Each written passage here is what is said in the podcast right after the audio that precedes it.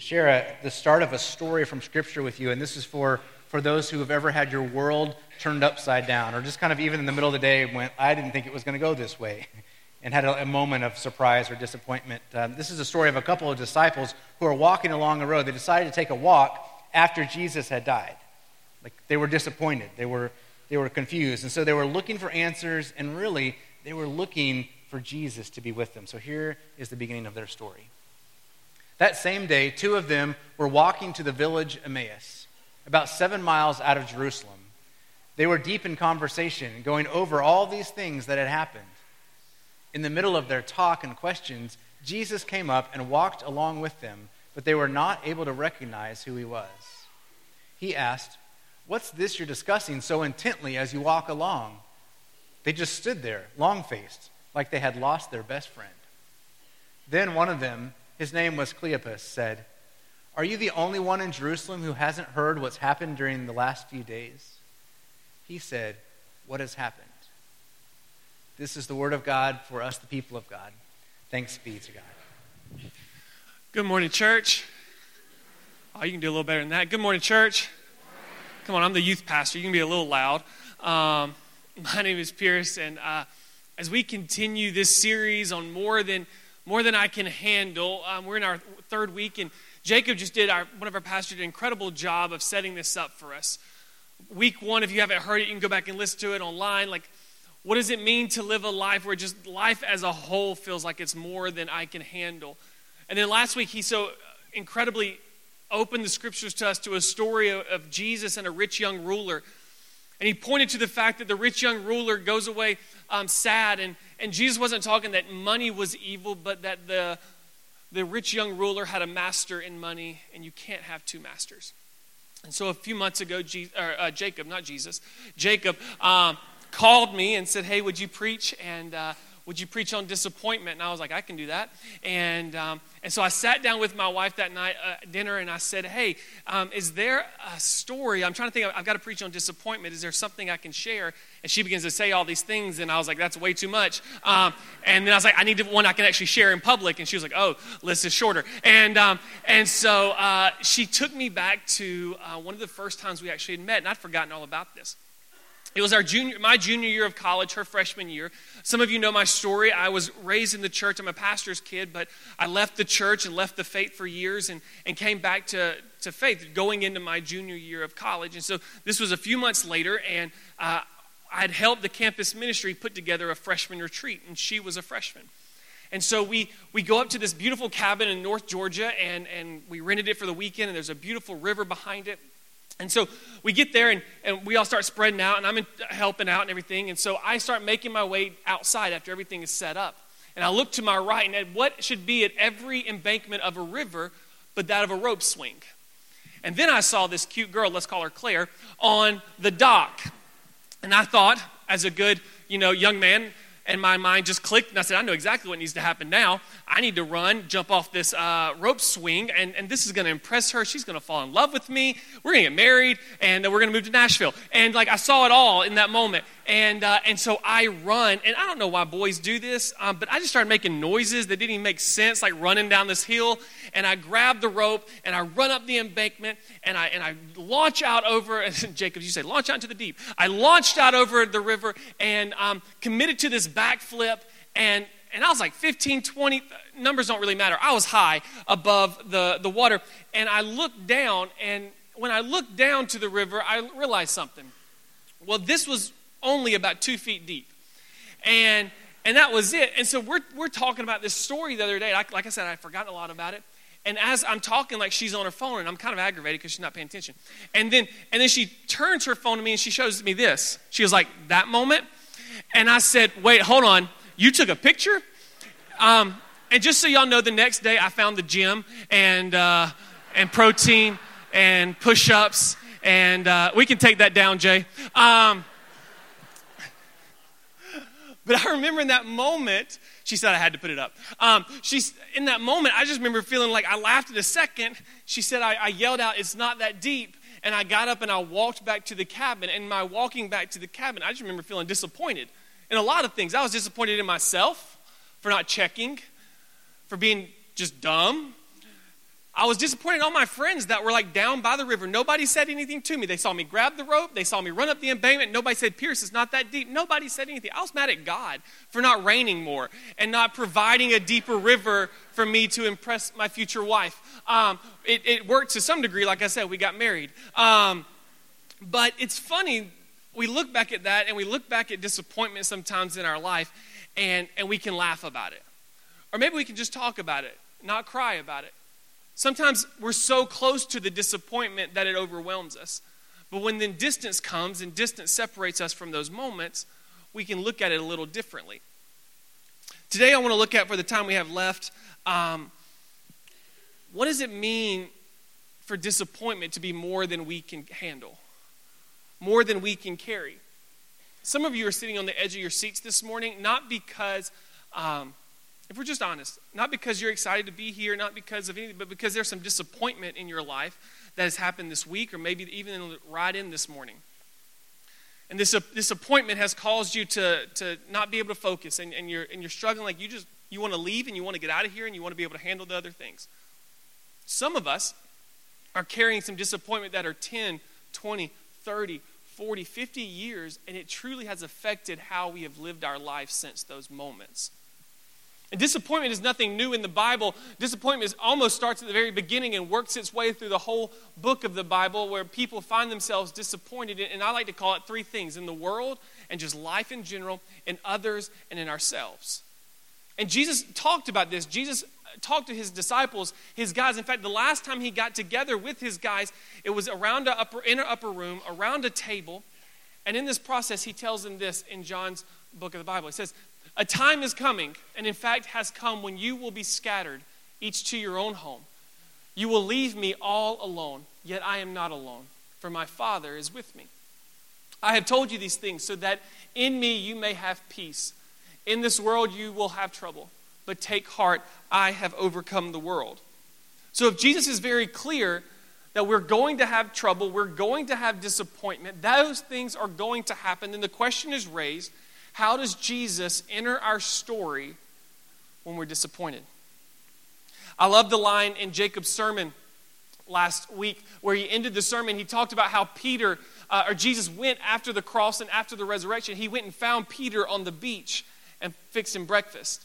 In fact, a few of us got a text this morning from Pastor Jacob on that very beach in the Holy Land this morning. Jesus also went after Thomas, doubting Thomas, and said, I'm not going to believe until I see the holes in his hands. And Jesus showed up in a room with, with his disciples and looked at Thomas and said, Touch my hands and touch my side. Give me fish to eat. Because in disappointment, disappointment leaves us feeling defeated, in denial of what's happened, and it distances us from others. And so this morning, we're going to look at two more guys that have walked away in these moments that have left Jesus, we find them walking on a road to Emmaus. And it says that Jesus drew near them. The first thing we can learn that in our disappointment, Jesus walks with us. I mean, this really does have to be our foundational anchor moment of the day. This is where we have to kind of plant our feet and hold tight and hold strong because this is the thing that's going to set up everything else. The fact that if Jesus is the same yesterday, today, and forevermore, and if Jesus interacted with these disciples the same way he interacts with us, that means that if Jesus walked with them in their disappointment and they didn't even see it, he walks with you in yours. You may not see it. Verse 15 says this Jesus came up and walked along with them, but they were not even able to recognize who he was.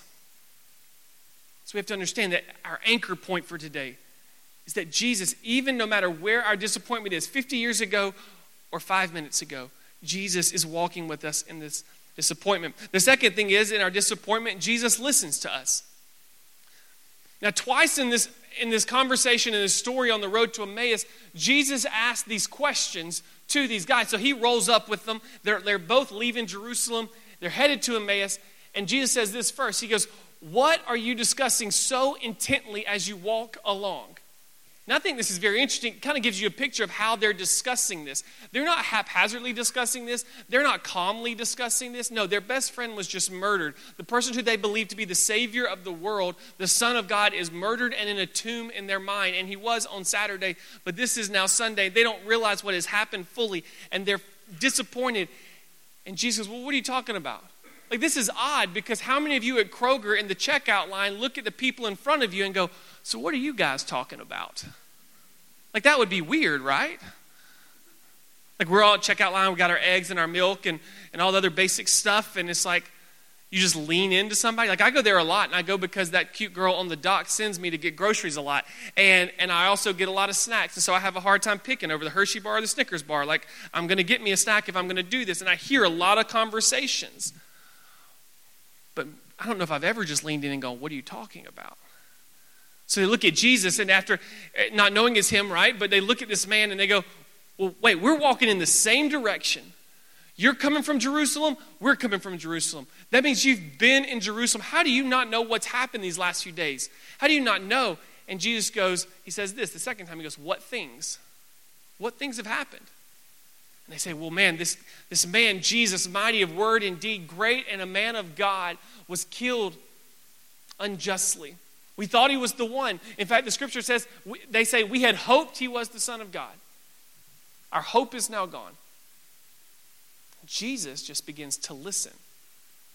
And it's in this listening that it teaches us that Jesus, although he knows your story, is the author of your story, and has walked with you from the very beginning, wants to hear your story from your perspective. How incredible is that? Jesus, who knows all things, desires to hear your story from your mouth. How would you put it together? What are the words that you would say? How would the anger, the disappointment, the, the joy, the, the confusion, the questions you have, how would they raise up in you? So, after walking with them and listening to them, he then begins to teach them. So, in our disappointment, Jesus teaches us. Now, the, the order here is incredible to me as I read this story. Because if anybody has the right and the privilege and the authority to walk into a story as you're talking, you go, hold on, pause, pause on your story. I know everything. And you're like, but you, but, but, but, but, don't worry about it. I know all things. Let me tell you how to handle it. It's Jesus. He has the right to do that. He's the only person that has the right to do that.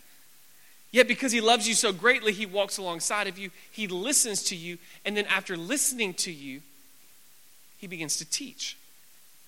So often we aren't open to teaching until we know we've been heard. And Jesus knows that. Jesus understands that. So he listens. And Jesus began to teach them. He says this O foolish ones and slow of heart to believe all that the prophets have spoken, was it not necessary that the Christ should suffer these things and enter into his glory?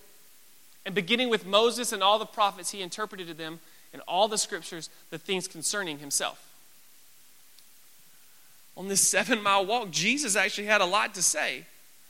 We read this and it's like, okay, he talked about Moses and the prophets, but what this means for the, us reading the scripture passage is that Jesus actually, after hearing all that they have said, now begins to teach them. He starts in Genesis and he works his way all the way through the Old Testament and with the prophets, and he shows them here's where Jesus was, here's where the Messiah was talked about, here's where they said he would have to suffer these things, here's where they said he would be resurrected, here's where this, and he just, he just walks them through this incredible passage.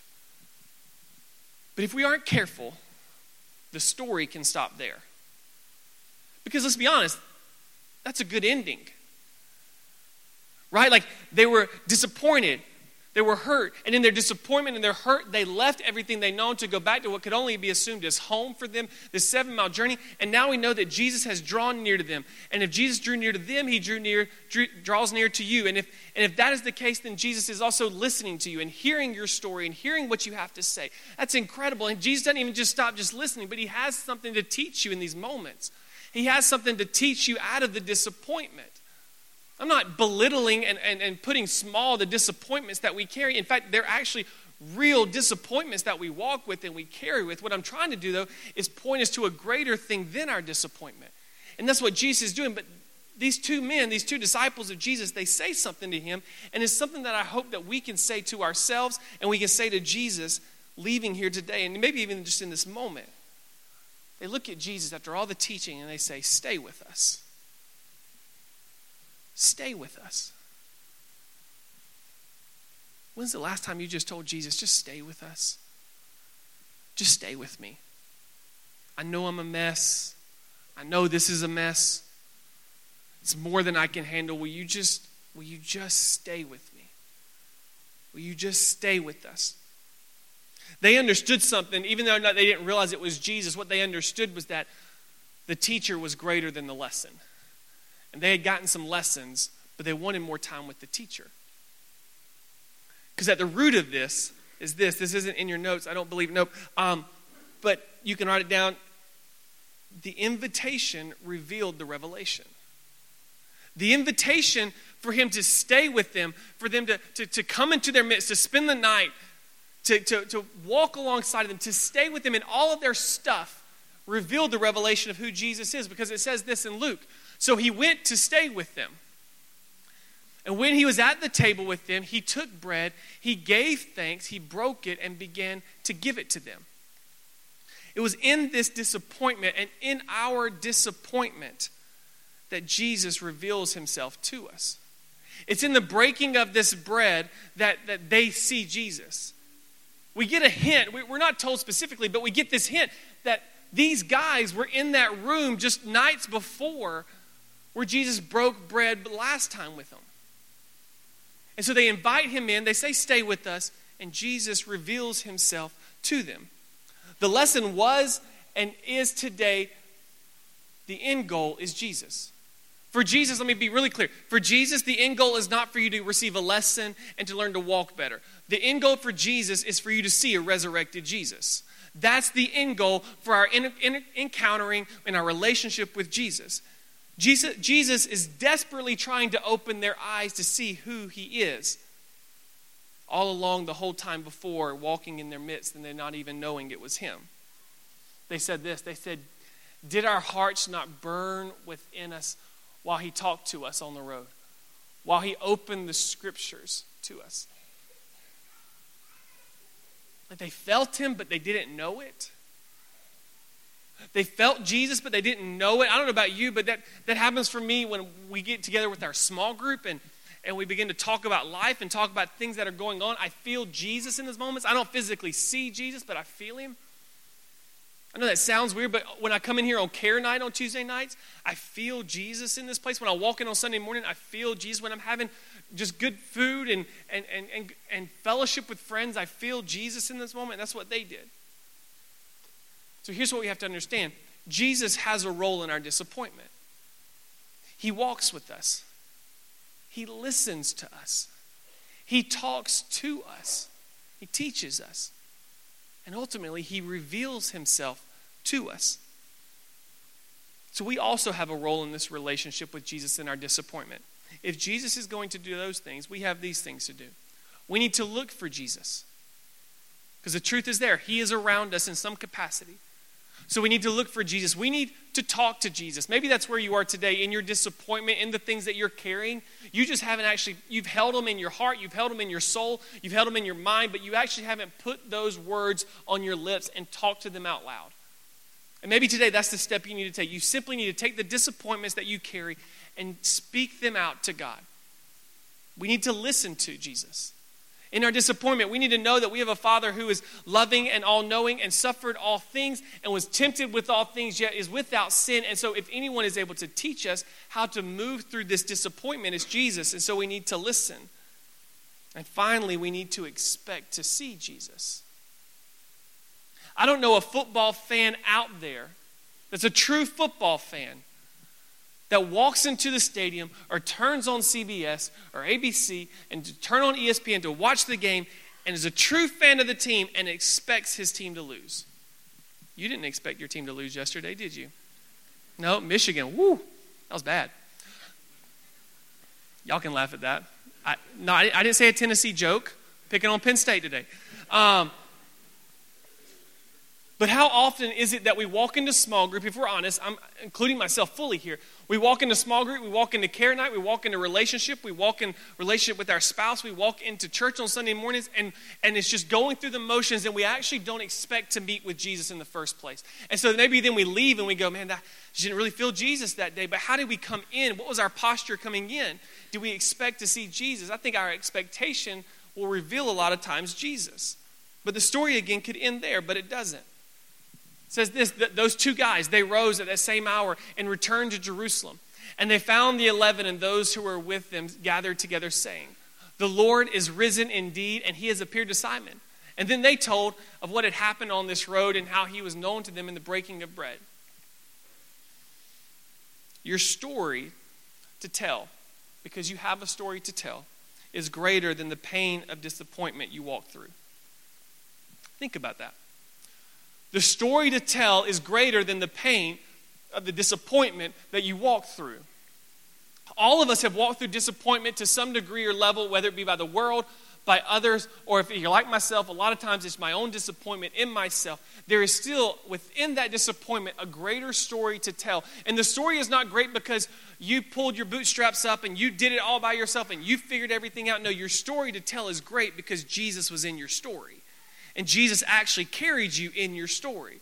And Jesus revealed your, himself to you in your story.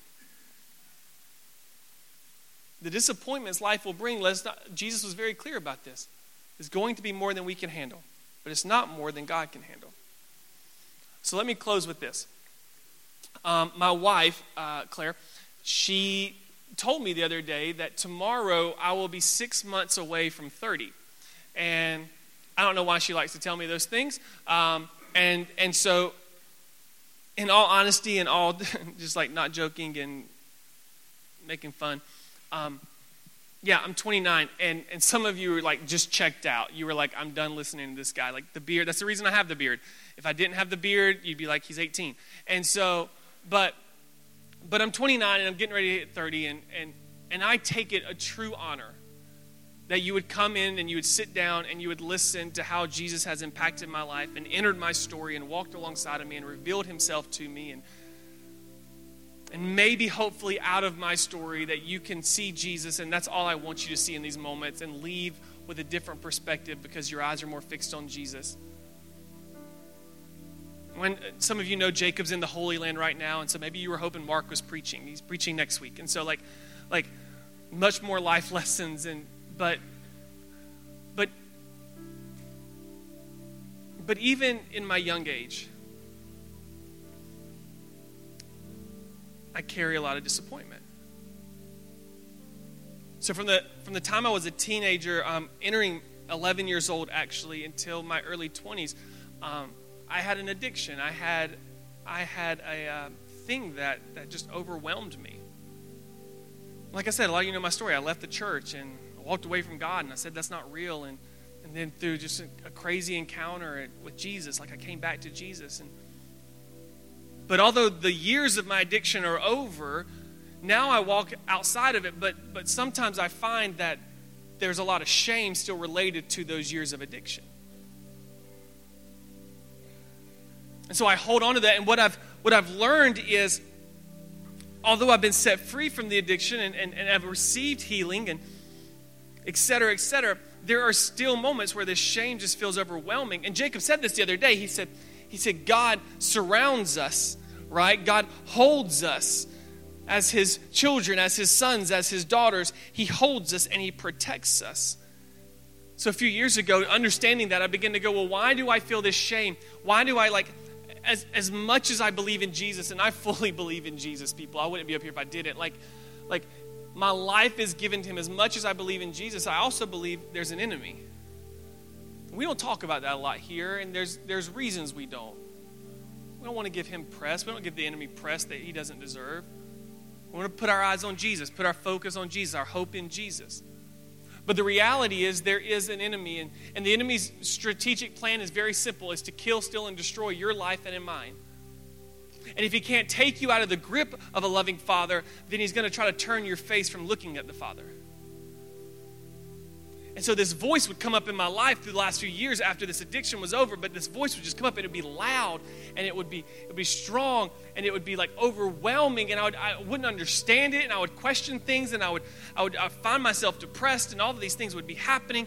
But it realized something for me, and I realized something that maybe can help you help you this morning is the fact that if the voice is loud, it means that the, the person or the thing sending the voice can't be close to me. But here's the reality. Got your look now. I don't need the mic for you to hear me. I can be really loud on my own. The mic needs to be picking me up for the podcast, but for those of you in the room, you don't need the mic to hear may lose my voice, but you don't need the mic to hear me. And so the enemy comes and he yells at you about your disappointment. He yells at you that you're not going to be a good spouse. He yells at you that you're not going to get those bills paid and you're never going to manage money well. He yells at you about your history. He yells about you that you have no hope. He yells at you that all these things are not going to work out. He yells at you when you desperately desire to be with your children and to be a good family and to be a close family. You're never going to be a good family because you're not a good parent. You're not a good spouse. All of these things, he will yell at you. And the reason he's yelling is because he's not close. But Jesus says, I just need to whisper because I'm right beside you. Jesus says, I don't have to yell at you. I don't have to raise my voice. Because the volume in which God speaks to us reveals God's placement beside us. And so, in our full disappointment, and maybe the disappointment is over. Maybe we've actually moved away from the disappointment, but there's these things called aftershocks, and they're still causing pain and they're still causing hurt, even though the moments are over. And we've carried this for so long, and the enemy is yelling this over us. We can find truth, and we can find hope, and we can find joy, and we can find rest and peace in the whisper of Jesus. Proverbs 13 12 says this it says, Hope deferred makes the heart sick.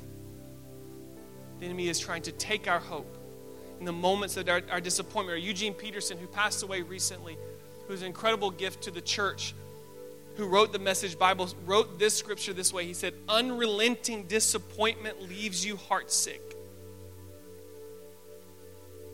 And it's so easy to find ourselves there, hearing the loud voice forgetting that Jesus walks with us, that Jesus listens to us, that Jesus begins to teach us. Whether it be disappointment of five minutes, or 55 years, or 70 years, the, the length of the disappointment doesn't matter.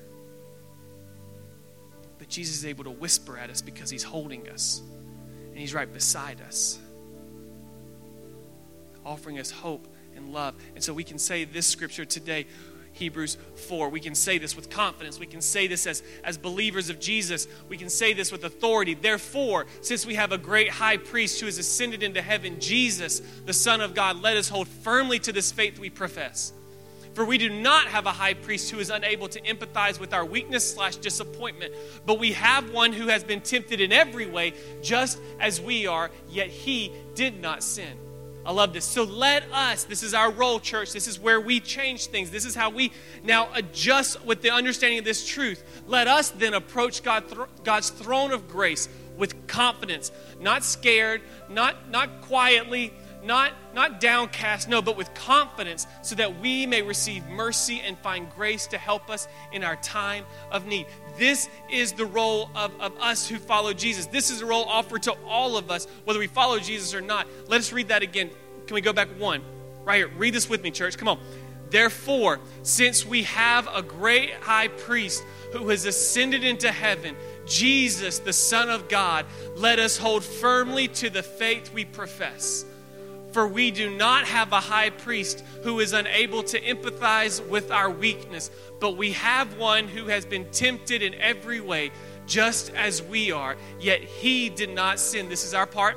Let us approach God's throne of grace with confidence so that we may receive mercy and find grace to help us in our time of need.